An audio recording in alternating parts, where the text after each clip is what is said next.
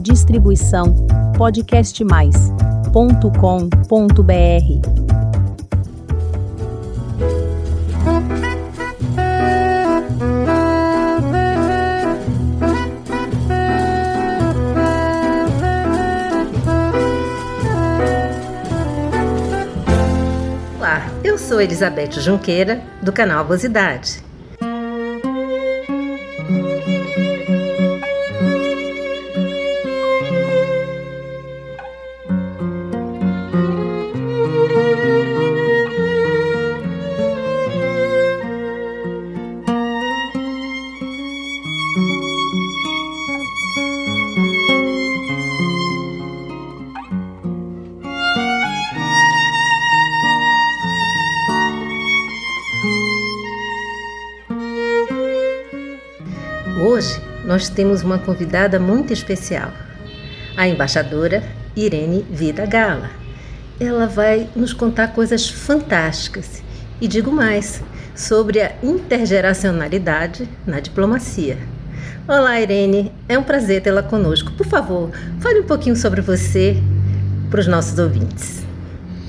Olá, Beth, é um prazer estar aqui com vocês, com, seus, com você, com seus ouvintes muito bom e eu agradeço, né? É uma honra estar sendo entrevistada por você e ter essa oportunidade de falar um pouco da minha história e dessa minha vida dentro, de, enfim, da carreira diplomática. É, talvez eu comece falando de mim. É, citando que eu gosto muito do meu título.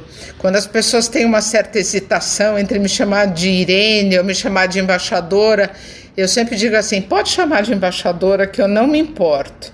São tão poucas as mulheres que chegaram a essa posição, são tão poucas as mulheres que são conhecidas no Brasil como tendo alcançado essa posição, que eu acho, acho oportuno usar a minha exposição de pessoa é, para também falar da história de uma carreira das mulheres na carreira diplomática. Então, eu sou a Irene nascida em São Paulo. Hoje eu já te, eu tenho 60 anos e já são 37 anos de carreira diplomática. Ao longo desse período eu vivi experiências absolutamente fantásticas e foi muito enriquecedor ser diplomata, está sendo.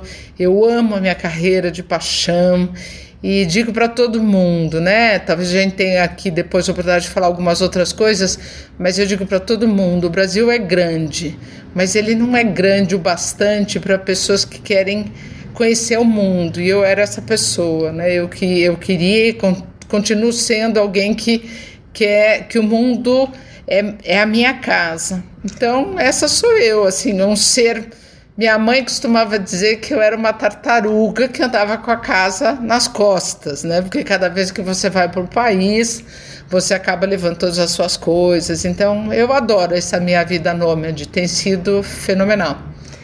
Ser embaixadora é um feito muito grande. Já ser embaixador já é uma coisa muito grande, que antes só era possível para os homens, e, é, e ser embaixador é uma coisa fantástica. E imagino você me ajude a completar aqui o raciocínio, porque o mundo está precisando de entendimento, e parece que nós mulheres somos boas disso. E como é essa história da embaixadora mulher? E como é que foi essa história da mulher no Brasil? sendo embaixadora? Como é que é essa carreira dessa mulher? Difícil, não, Irene? Olha, é, é muito difícil. Eu não gosto de dizer que é difícil, porque eu cheguei e isso apenas tornaria a minha, a, minha trajetória mais espetacular. E não é o caso. É, não é uma trajetória difícil, é uma trajetória diferente.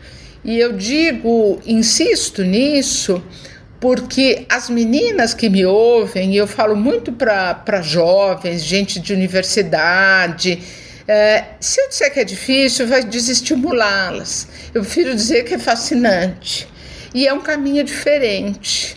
E o, o que é mais pesado ao longo da carreira é a cobrança de fora por você ter uma família diferente ou você não constitui família, porque foi uma opção de vida, como no meu caso, É, tive muitos namorados, mas não me casei nem tive filhos, né?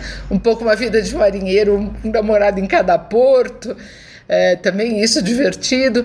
Mas é muito cobrado da mulher diplomata se ela vai, como é que ela vai fazer com o marido, e o marido da diplomata é cobrado porque vai acompanhar uma mulher. Então, este é um, um peso da sociedade. Depois há pesos internos que não são próprios, exclusivos, né, da vida de embaixador ou de uma diplomata mulher, mas que são próprios até do mundo corporativo, setor privado e muito presente na vida pública, que é o fato da mulher não estar presente na vida pública. A carreira diplomática é uma carreira de Estado. Então há poucas mulheres na carreira e por quê? Porque a sociedade, a nossa sociedade é muito machista, mas também há poucas mulheres, porque as estruturas de poder fecham as portas para a gente. Então, lutar dentro da carreira diplomática contra esses, essas estruturas de poder, eu acho que é alguma coisa que eu faria se eu fosse qualquer profissional, porque é da minha natureza. Então, eu cheguei no Itamaraty numa época em que não havia embaixadoras, houve no passado, mas depois a carreira foi fechada a mulheres na, nos anos 50, depois foi reaberta às mulheres. É, e na época que eu entrei, não havia nenhuma embaixadora. Eu já estava no Itamaraty quando houve a primeira mulher. E aí foi muito engraçado porque todo mundo chamava, dava para as mulheres os títulos no masculino. Então era embaixador para mulher.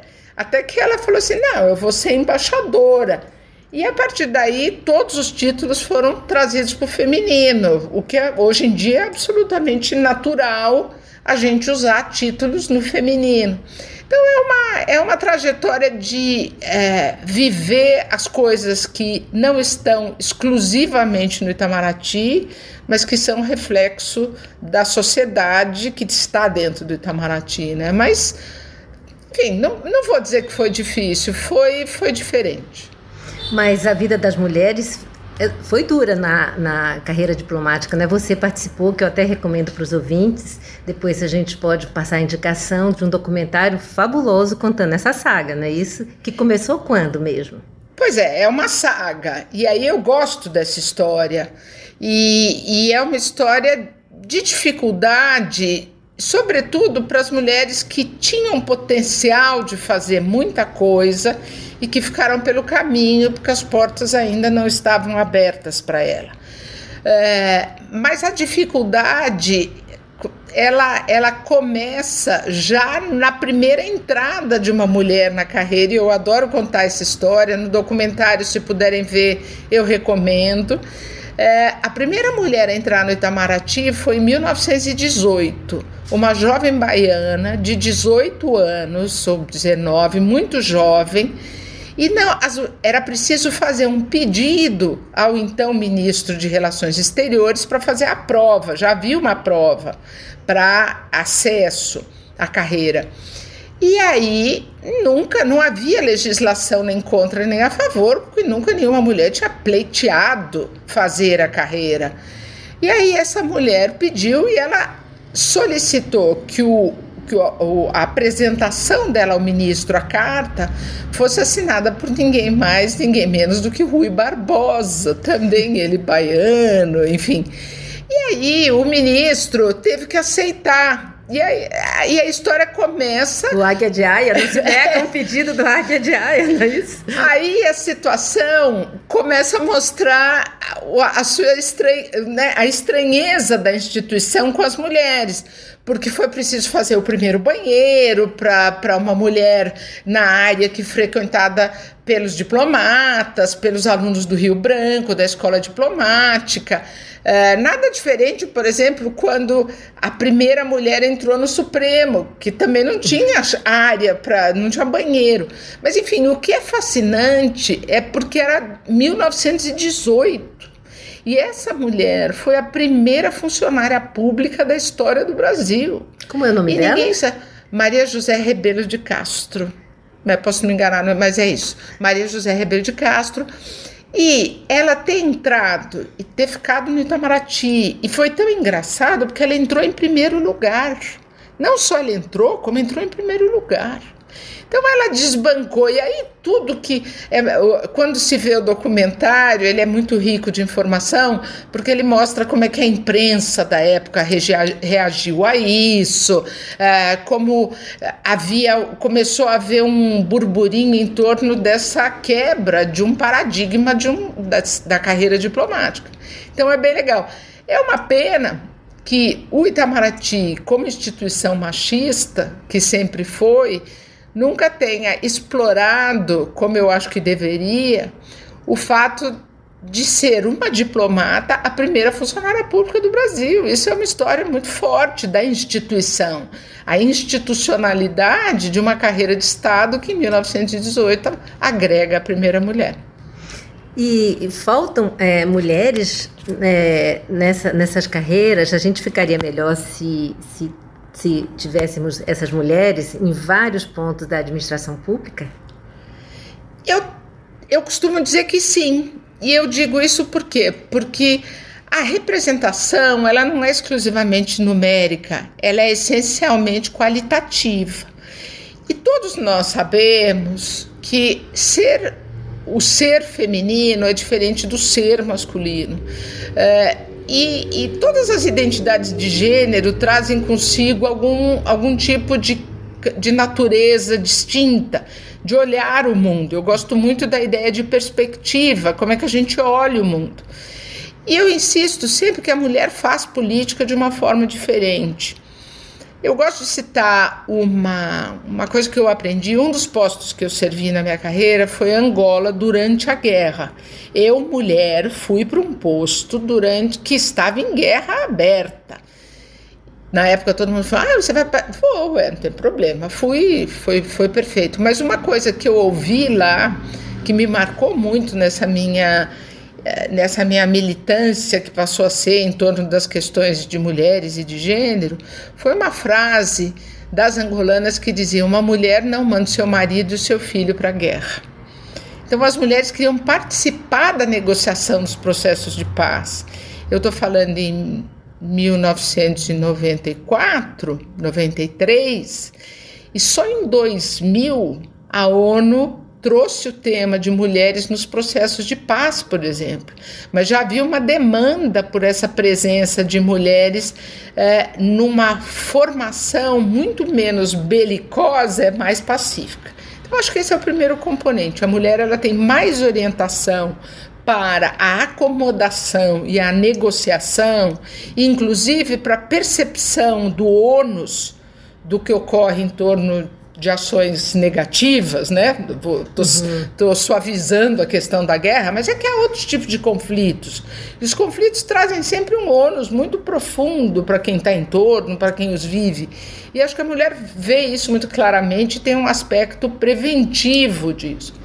E eu falo isso sem nenhum demérito dos homens, porque eles têm outras qualidades. Mas nós, mulheres, fazermos parte da administração pública, dos processos de gestão pública, é qualitativamente diferente e enriquecedor. Vou te contar uma história eu falo muito, você já viu que eu adoro falar, né? Não, é importante a gente trazer isso das mulheres que elas é, é, se destacam tanto hoje no mundo corporativo e conquistam posições e por que, que esses, esses talentos não são emprestados para a administração pública e a gente precisa tanto de boas políticas públicas. Então, por favor. É, veja só, eu vou contar uma historinha que aconteceu essa semana. É, mas antes me lembrei agora, né? Nós tivemos recentemente o caso das denúncias de assédio no Banco Central, no, no na, na, Caixa Econômica. Sim, bem sérios, né? Bem sérios. Quem é que eles foram buscar para pagar, para criar um, um campo de cooperação neste momento de ruptura dentro da instituição? Uma mulher. Sim. A mulher, ela constrói novas plataformas de acordo. E então vou te contar a historinha que eu, que eu achei muito legal que aconteceu outro dia. A minha área de especialização na carreira diplomática acabou sendo África, como você mesma já disse aqui. É, não sei se você disse, mas acho que deve ter dito. Enfim, mas a, eu fui para essa área E muito recentemente, uma, duas colegas minhas que trabalham na área de África, que chegaram agora no ministério, me pediram para falar comigo, para se entrevistar, ouvir minha experiência. E eu fiquei super feliz, né? Achei valioso, fiquei honrada com isso. E aí eu perguntei para uma delas, né, que é mais velha, como eu, também embaixadora, eu falei, Ana, é tão engraçado, nenhum colega meu, nosso, quando assumiu a área de África, pediu para me ver. E agora você e a nossa colega mais jovem que está assumindo uma divisão, as duas pediram. Por que será isso? Aí ela me saiu com a resposta mais fantástica. Ela falou: Mas você já viu o homem dizer que não sabe? Eles pedem informação no trânsito, eles costumam abrir o Waze. Eu achei aquilo ótimo, né? É, é um pouco isso. É, é, nós temos a facilidade de entender que a gente não sabe tudo, que a gente vai atrás. Enfim, eu acho que isso é um, uma conversa que dói nos ouvidos masculinos, mas eu acho que as mulheres elas entendem o que eu digo. É, pode doer um pouco para os homens que foram talvez é, é, de uma outra época, mas hoje a gente tem está animada porque essa geração que está chegando, ela pensa de forma muito mais equilibrada, não é? As relações de homem e, e mulheres, essa equidade é muito boa, né? Boa para todo mundo. Mas aproveita é, já que você falou de África, e a África é uma coisa fantástica porque a África é uma terra de grandes mulheres. Sem dúvida. É uma terra de grandes mulheres e imagino que a participação maravilhosa delas para apaziguar as grandes guerras tribais deve ter sido bem importante. Um pouquinho dessa experiência para a gente, ainda na, no foco das mulheres, mas agora eu acho que você deve conhecê-las, as mulheres africanas, e a África não é uma coisa só, né? É bom, importante que a gente diga isso também, né? É. São muitas Áfricas dentro de, uma, da, de um continente, né? A gente aqui tem mania de passar aqui a régua. É igual eu digo assim, o, o, o pessoal aqui de São Paulo às vezes fala, né? Eu posso falar isso com bastante à vontade. Isso tá, acontece no norte, gente, que norte? A gente tem, cada lugar do Brasil é, tem o Nordeste, tem o Norte, cada estado funciona diferente. Claro que a África deve ser da mesma forma, não é? A África é um continente tão grande, quando eu começo a dar quando eu começo a dar uma palestra sobre África, a primeira coisa que eu faço é mostrar o mapa do continente e tudo que cabe dentro do continente africano. Cabe Estados Unidos, China, Europa, tudo dentro deste continente gigantesco. Ainda sobra é, um pouquinho, né? É, ainda dá para colocar ali um Japão, assim. Mas, enfim, a, o, uma coisa que é, é, é, é fácil da gente perceber na história da África é que as mulheres têm, pelo menos numa história de 500 anos, um papel importante. Por exemplo, buscando uma referência muito brasileira, que é a escravidão, a maioria dos que vieram trazidos escravizados eram homens. Então as mulheres já ficaram sozinhas no continente para levar a vida, para resolver. Então, expostas, expostas à sorte, né? Ali... Expostas à sorte, tendo que cuidar é. da prole, tendo que fazer proteção da prole. É, e depois, claro, vieram mulheres também, até pela necessidade de procriação mas o que a gente vê é que já há 500 anos atrás, em pleno século XV e XVI, a África já trouxe mulheres, isso para não ir para trás, porque eu não acompanho essa história, e a África tem um componente interessante, que é o registro da história oral e a história buscada por outras fontes, mas não uma história escrita. Uh, a história escrita não foi, não, não foi dominada pelos africanos uhum. até muito tarde. Mas, enfim, voltando às mulheres. O que a gente vê também na história do processo uh, colonial, das experiências das potências europeias que se instalaram na África, é que a partir da resistência masculina, porque eram os homens que iam para a escola, eles que formavam aquela intelectualidade, é, as mulheres começaram já no século XX, pelo menos amplamente é, testemunhado e descrito isso, participar dos movimentos de libertação.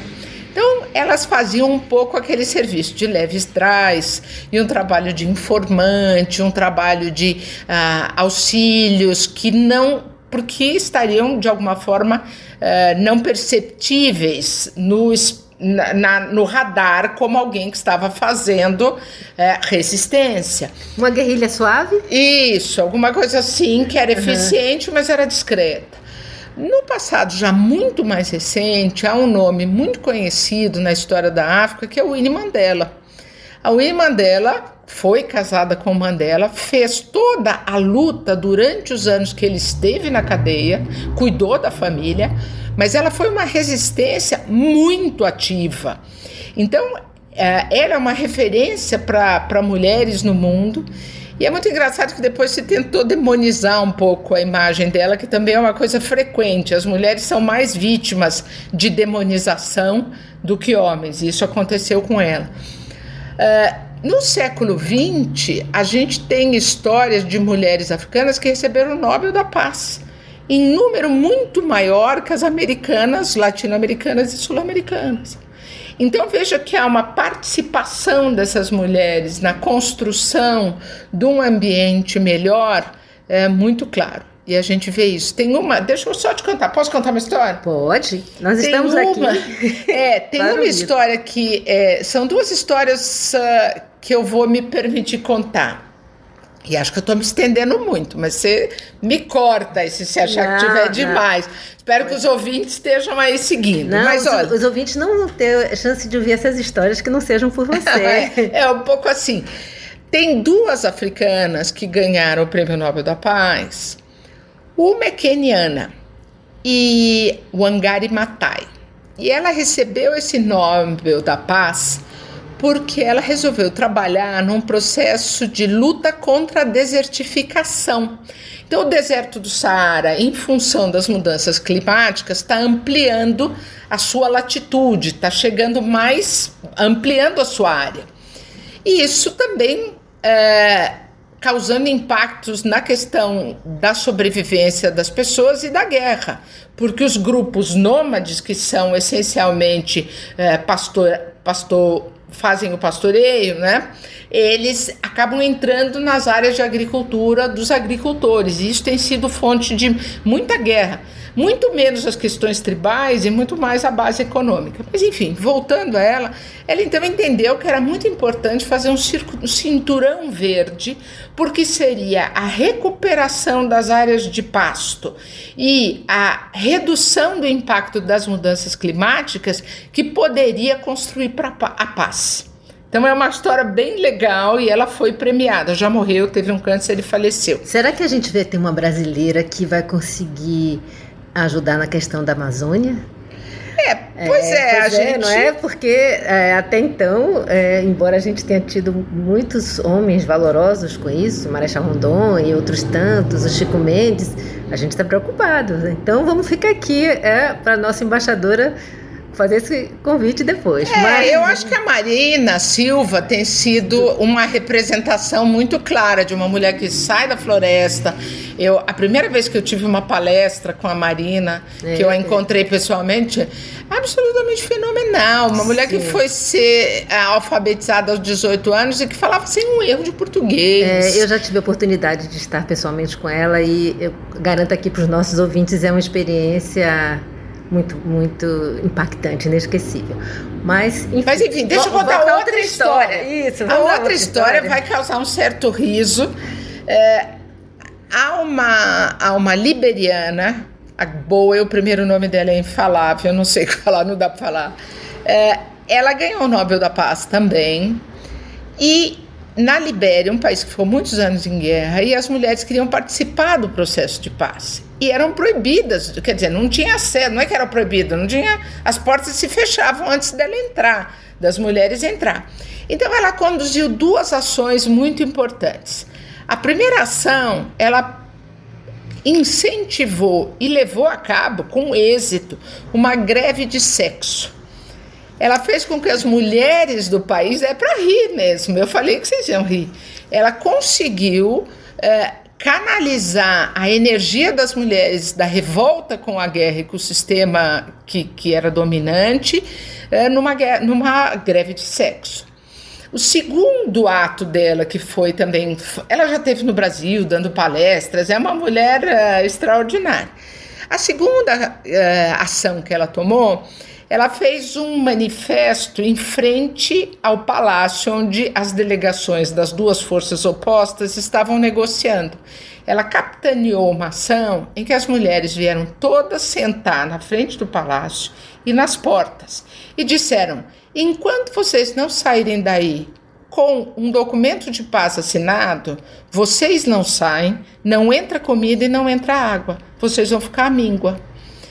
Enfim, essas histórias tiveram o seu resultado, o processo caminhou e ela foi agraciada com o Nobel da Paz. Eu acho que são experiências tão criativas, né? Que é isso. É uma outra forma de interagir com a política, de trazer os nossos talentos, que são muito próprios para a ação política. Então a gente está precisando de muitas mulheres na diplomacia, não é isso? Conta um pouquinho isso para a gente e também é, é, faz esse convite para as moças, é, quem sabe, não se interessarem por essa carreira. É, eu tenho aqui acredito, avós e avós, né, que talvez tenham netas que falam: ah, eu não sei o que eu vou fazer, diplomacia. E aí, uma vez, numa falando para alunos, eu conto muito caos, viu? Eu tenho muita. A mas, gente vai vivendo anos e vai acumulando histórias. Mas o melhor jeito de aprender são com os exemplos, né? Então, os causos são os exemplos que a gente vai ter aqui. É, então teve essa história, eu estava numa sala, bom, eu, lembrando, eu tenho 60 anos, eu estava dando aula numa sala e depois nós fizemos a apresentação desse documentário que a gente já mencionou. Ah, vamos e dizer a... o nome do documentário para o pessoal achar fácil? É, a, o documentário se chama Exteriores, Mulheres Brasileiras na Diplomacia e está acessível online na Vimeo de graça. Então é só entrar na Vimeo, escrever exteriores que vai aparecer o documentário. Cinco, não chega a uma hora. Mas enfim, nós apresentamos o documentário e fomos discutir com as alunas. E uma aluna falou assim: Ah, eu queria ser diplomata, mas meu pai disse que não, que isso não era carreira para mulher. E a outra aluna que estava lá falou assim: Seu pai é muito machista. Aí eu fui defender o pai da outra. Eu fui falar: Não, seu pai não é machista. Seu pai quer o melhor para você. E ele não reconhece a presença de mulheres na carreira diplomática. Então, se nós mulheres não temos visibilidade dentro da carreira, se nós estamos escondidas em gabinetes, em postos que não são importantes, é natural que o seu pai, que quer o melhor para você, fale: a diplomacia não é a sua cara. Então, a partir dessa constatação de que a diplomacia, de que a mulher na diplomacia só crescerá conforme a gente tenha visibilidade, esse documentário foi muito útil, porque ele trouxe esse assunto para dentro das faculdades, faculdades de Direito, de Relações Internacionais. Esse documentário tem quase quatro anos, vai fazer agora no final do ano quatro anos. E nós pudemos observar um, um, um fato absolutamente extraordinário. Este ano, pela primeira vez, nós tivemos 41% de mulheres ingressando na carreira diplomática, quando a média era alguma coisa em torno de 20, 22, nós dobramos. Viva, né? Viva! Viva. E isso é fruto de você ir para o público, você falar. Eu sou muito vocal, eu falo muito, vou dar palestra. Estou em São Paulo, que é uma cidade que dá muita oportunidade para essa interação com o âmbito acadêmico. Então eu acho que é isso, as mulheres precisam de visibilidade e se identificar com a carreira. Mas nós temos um desafio a mais. Qual é? Ah, ainda bem que você perguntou, né? Ah, ainda bem é. que você perguntou. Bom, o nosso desafio hoje, em que a gente já, já trouxe muito à tona a questão das mulheres, é fazer a primeira mulher chanceler, a primeira mulher ministra das Relações Exteriores. Nunca houve. Nunca houve. E é bastante peculiar, porque no conjunto das Américas, para a gente ficar só na nossa região, e América do Sul, Central, América do Norte, os únicos países que nunca tiveram uma mulher chanceler foram o Uruguai e o Brasil. Há países que já tiveram sete, há países que já tiveram cinco. Por exemplo, Estados Unidos teve a Madeleine Albright, que morreu recentemente, que foi uma chanceler de primeiríssimo nível, Fantástica. absolutamente. É, enfim. É, era quase o Pelé. Ela era o Pelé, era o Pelé da, diplomacia, da diplomacia. Né? Assim, eu lembro. É, você olhar para ela pequenininha assim e tal, mas ela, ela era absolutamente craque, né? É. Você sabe a história dos broches dela? Eu já ouvi, mas eu gostaria que você contasse é, novamente, porque é, você ela, vai contar essa melhor. coisa tão feminina. É. Ela se vestia numa forma muito clássica e ela, ela era de algum país do leste europeu, de origem, enfim, típico de americano que vem do mundo inteiro e acaba ficando lá. Então ela era uma mulher baixa, como você já disse, muito elegante, mais para gordinha, e, e ela punha sempre um broche na roupa dela. Broche tem gente que o pessoal novo nem sabe o que é broche, né? Broche é um adereço que a gente põe na parte superior do casaco ou da blusa ou no lenço. É um enfeite. Só que ela tinha muitos broches e ela usava em função do momento político que ela estava vivendo, o tipo de entrevista de interlocutor que ela ia ter. Então, os broches eram uma mensagem do que ela já ia levar para a reunião. Muito engraçada essa história. Ficou assim, uma crônica diplomacia. Mas, enfim, os Estados Unidos também tiveram a Hillary Clinton, que depois acabou sendo candidata a presidente da República, a presidenta, como eu gosto de dizer. Enfim, uh, no Brasil nós nunca tivemos, mas é hora de ter. Eu acho que as mulheres hoje já manifestaram a sua necessidade de participar.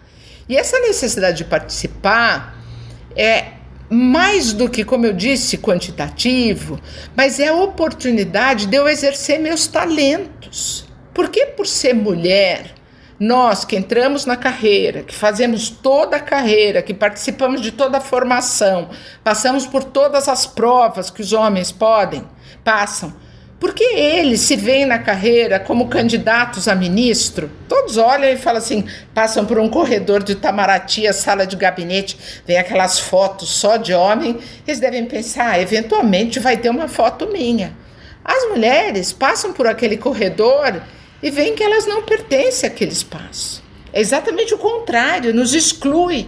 Então hoje a gente tem ciência disso e a gente tem essa proposta de ter mulheres à frente do Itamaraty. Nós nunca tivemos uma ministra, nem nunca tivemos uma secretária-geral. Assim como não tivemos mulheres em postos importantes da carreira. O único que a gente teve de primeiríssima linha foi a única foi uma embaixadora que esteve na ONU. Nunca a ONU, né, a missão do Brasil na ONU foi chefiada por uma mulher, esta foi a única, e ela depois foi para a Alemanha. Aliás, ela é uma candidata a chanceler agora. Ela é um dos nomes que se fala. E eu estou bastante confiante. Eu acho que a gente leva. O presidente Lula, por exemplo, candidato, já indicou em entrevistas que já saíram na imprensa que ele quer ter uma mulher chanceler. Estou muito animada, eu acho que a gente vai chegar lá. Pois é, nós aqui todos estamos é, confiantes que o Brasil tenha tempos melhores, né? tenha é, é, tempos de prosperidade, de paz, e que nós, mulheres, é, possamos fazer parte disso. E eu acho que é, todo mundo que está em qualquer lugar, quer seja na área de saúde, quer seja na área corporativa, mas eu acho que nunca foi tão imperativo ter boas políticas públicas, porque é um país fantástico, precisando é, de ajustes. E, e, e, eu tenho certeza também, já vivi bastante, que os ajustes vêm rápido, o povo responde rápido quando é bem incentivado, não é isso? É, eu acredito muito nisso. E você mencionou a área de saúde agora. Eu já falei da questão da visibilidade das mulheres. E uma coisa que aconteceu durante a pandemia que para mim foi maravilhoso foi a visibilidade das mulheres cientistas. Sim. A Margaret Dalcomo virou popstar. Era fascinante olhar a, as mulheres que estão fazendo pesquisa na área de, de, de da Covid, ou que estavam, e saíram para ter que falar. Vocês não, talvez os nossos aqui queridos ouvintes e queridas ouvintes não tenham recordação. Mas o Brasil, no início da pandemia, uh, fez um. Eu não sou da área de ciências, fez sou. Um sequenciamento, fez um sequenciamento, genético. Do, e, e, foi, isso foi até uma, é, uma cientista daqui de São Paulo, junto com uma moça da Bahia. Pois é, mas quem, quem foi, foi, que primeiro apareceu? Foi, foi, não, não foram as mulheres, né? Foi um homem. Pois é. E é. aí depois tiveram que trazê-las para frente e ele sumiu, né? Essa, é. essa ocultação do talento feminino é uma prática, mas eu acho que isso a gente conseguiu. É, a gente conseguiu por isso, enfim, pelo menos na Berlinda. É, é. difícil dizer que a gente já ganhou essa guerra. A guerra Não. continua, né? E, ou senão, é, é engraçado, eu falo que mulher é pacifista e eu falo que a gente faz a guerra. É uma guerra é, com os nossos instrumentos e a palavra não há outra. Então a gente usa a guerra, mas é claro que é uma guerra de argumento, é uma guerra de demonstração do histórico das mulheres, é uma guerra so construída sobre o empírico, que é a nossa participação. Então é uma guerra é, de fatos, é uma guerra de argumentos e que a gente está ganhando, eu acho. E é importante que a gente diga que juntos construímos melhor, né? Homens e mulheres. Ninguém precisa é, reprimir o talento de ninguém para brilhar. E tanto isso na carreira diplomática como em qualquer outra carreira. O importante é que se deixe vir os talentos, é, os, todos esses craques como a Margaret e, é. e, e, outros tantos precisam aparecer, não é isso? Essa questão do, do homem, é, da, da, sua qualidade, e aí a gente puxa para algumas outras outros casos de algumas minorias, né? Porque a mulher, embora numericamente é, majoritária no ambiente brasileiro, é, mas somos considerados uma minoria. É, quando a gente fala, a tendência é olhar isso e logo vir a ideia do mimimi. É, eu acho que os homens que estão progredindo junto com as mulheres, porque essa é uma progressão do raciocínio, da percepção dos valores e de sentimentos, porque a frustração numa mulher que não consegue resolver seus talentos é violência, é violência. Então, é, eu acho que os homens que precisam que a gente afirme que eles também fazem parte do processo, eles ainda não se incorporaram à luta. O homem que não tem a fragilidade de entender que a mulher não está tirando o lugar dele, ela está ganhando o seu, que é legítimo. Então, quando eu falo para jovens, e outro dia foi muito engraçado, no Dia Internacional da Mulher, eu fui dar uma aula numa faculdade e eles me convidaram, é uma faculdade pequena, enfim, um curso que está começando aqui em São Paulo. E eu fui no Dia Internacional da Mulher. Qual não foi a minha surpresa quando eu chego à sala de aula e só tinha alunos homens? E quem era a mulher que estavam lá eram algumas professoras, o pessoal da secretaria. Então imagine o que é o desafio de você falar sobre o Dia Internacional da Mulher para uma série de jovens na casa dos seus 20 anos, alguma coisa assim. É, na hora que eu vi, eu tomei um susto, mas rapidamente eu me reorientei no que eu ia falar e repeti o que eu tenho dito para os meus colegas homens diplomatas. Vocês não competem, não concorrem com outros homens? Isso para vocês não é absolutamente natural? Não faz parte? Porque se formos nós, começa a ser uma competição que vos enfraquece, que vos tira do seu lugar de conforto. Então, é, os homens não precisam disso. Eles têm que entender, parar com qualquer tipo de necessidade de compensação. É, porque a compensação acaba sendo o reforço de que a gente ainda não chegou lá.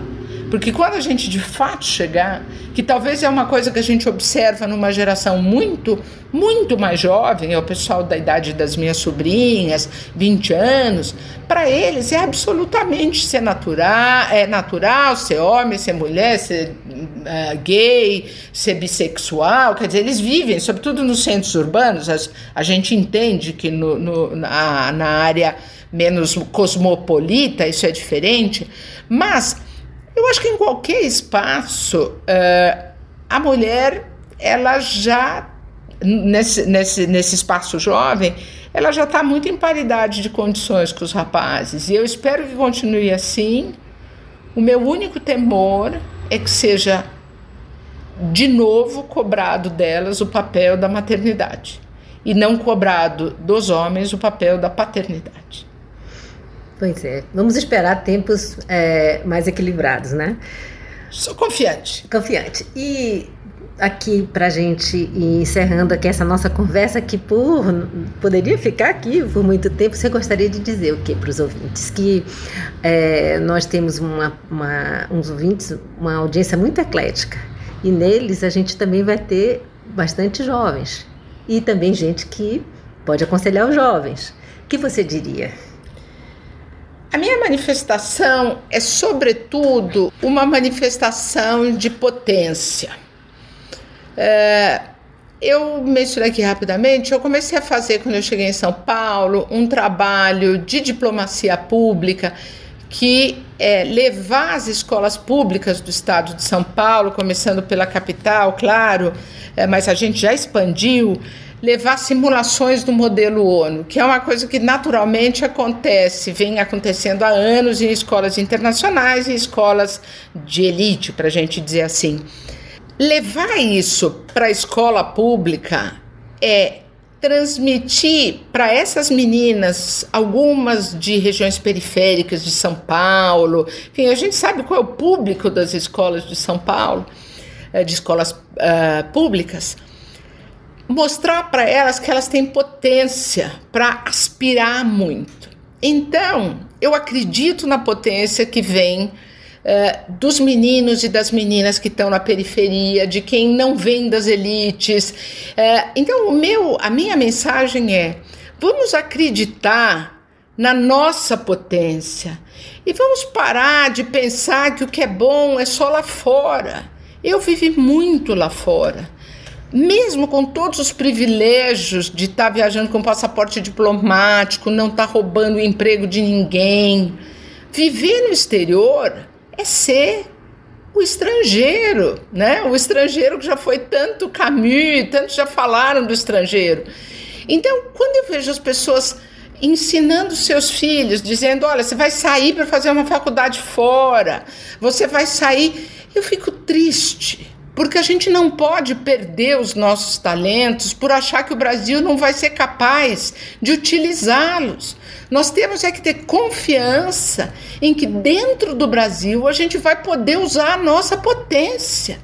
E eu, e eu acho que aos mais velhos, que como eu, como você, estudamos, estudamos em colégio, eu estudei em colégio público, talvez você também tenha, Sim. depois. Uh, a faculdade de, pública. É, e que depois seguimos as nossas carreiras no Brasil e a gente conseguiu fazer as nossas vidas. Por que, que a gente começa a dizer para os jovens e desestimulá-los do que é possível fazer no Brasil? O Brasil é a minha terra. Então, a minha mensagem é: vamos ser brasileiros até o último momento da nossa espinha, até o último momento que a gente viver, porque isso a gente não consegue apagar. Eu nasci aqui, brasileira sou e seremos todos. Muitíssimo obrigado pela sua participação. Eu acho que a mensagem aqui foi fantástica para todo mundo. E vamos juntos, vamos todos juntos seguir construindo, porque muita coisa boa já foi feita. Esse país fantástico. É isso mesmo. Muito obrigada. Um abraço forte para todos. É, vou fazer um pouquinho propaganda de uma rede social que eu estou, que é no Twitter. É, se colocarem meu nome vão achar. Eu trato lá de assuntos sobre África, trato de questões de mulher e porque são dois temas e a questão da negritude, que eu faço uma militância forte também contra o racismo, trabalhando com a África é inevitável. Então a gente se encontra nas redes sociais e pelo mundo afora. E certamente vamos nos encontrar novamente. Muito obrigada. Eu que agradeço.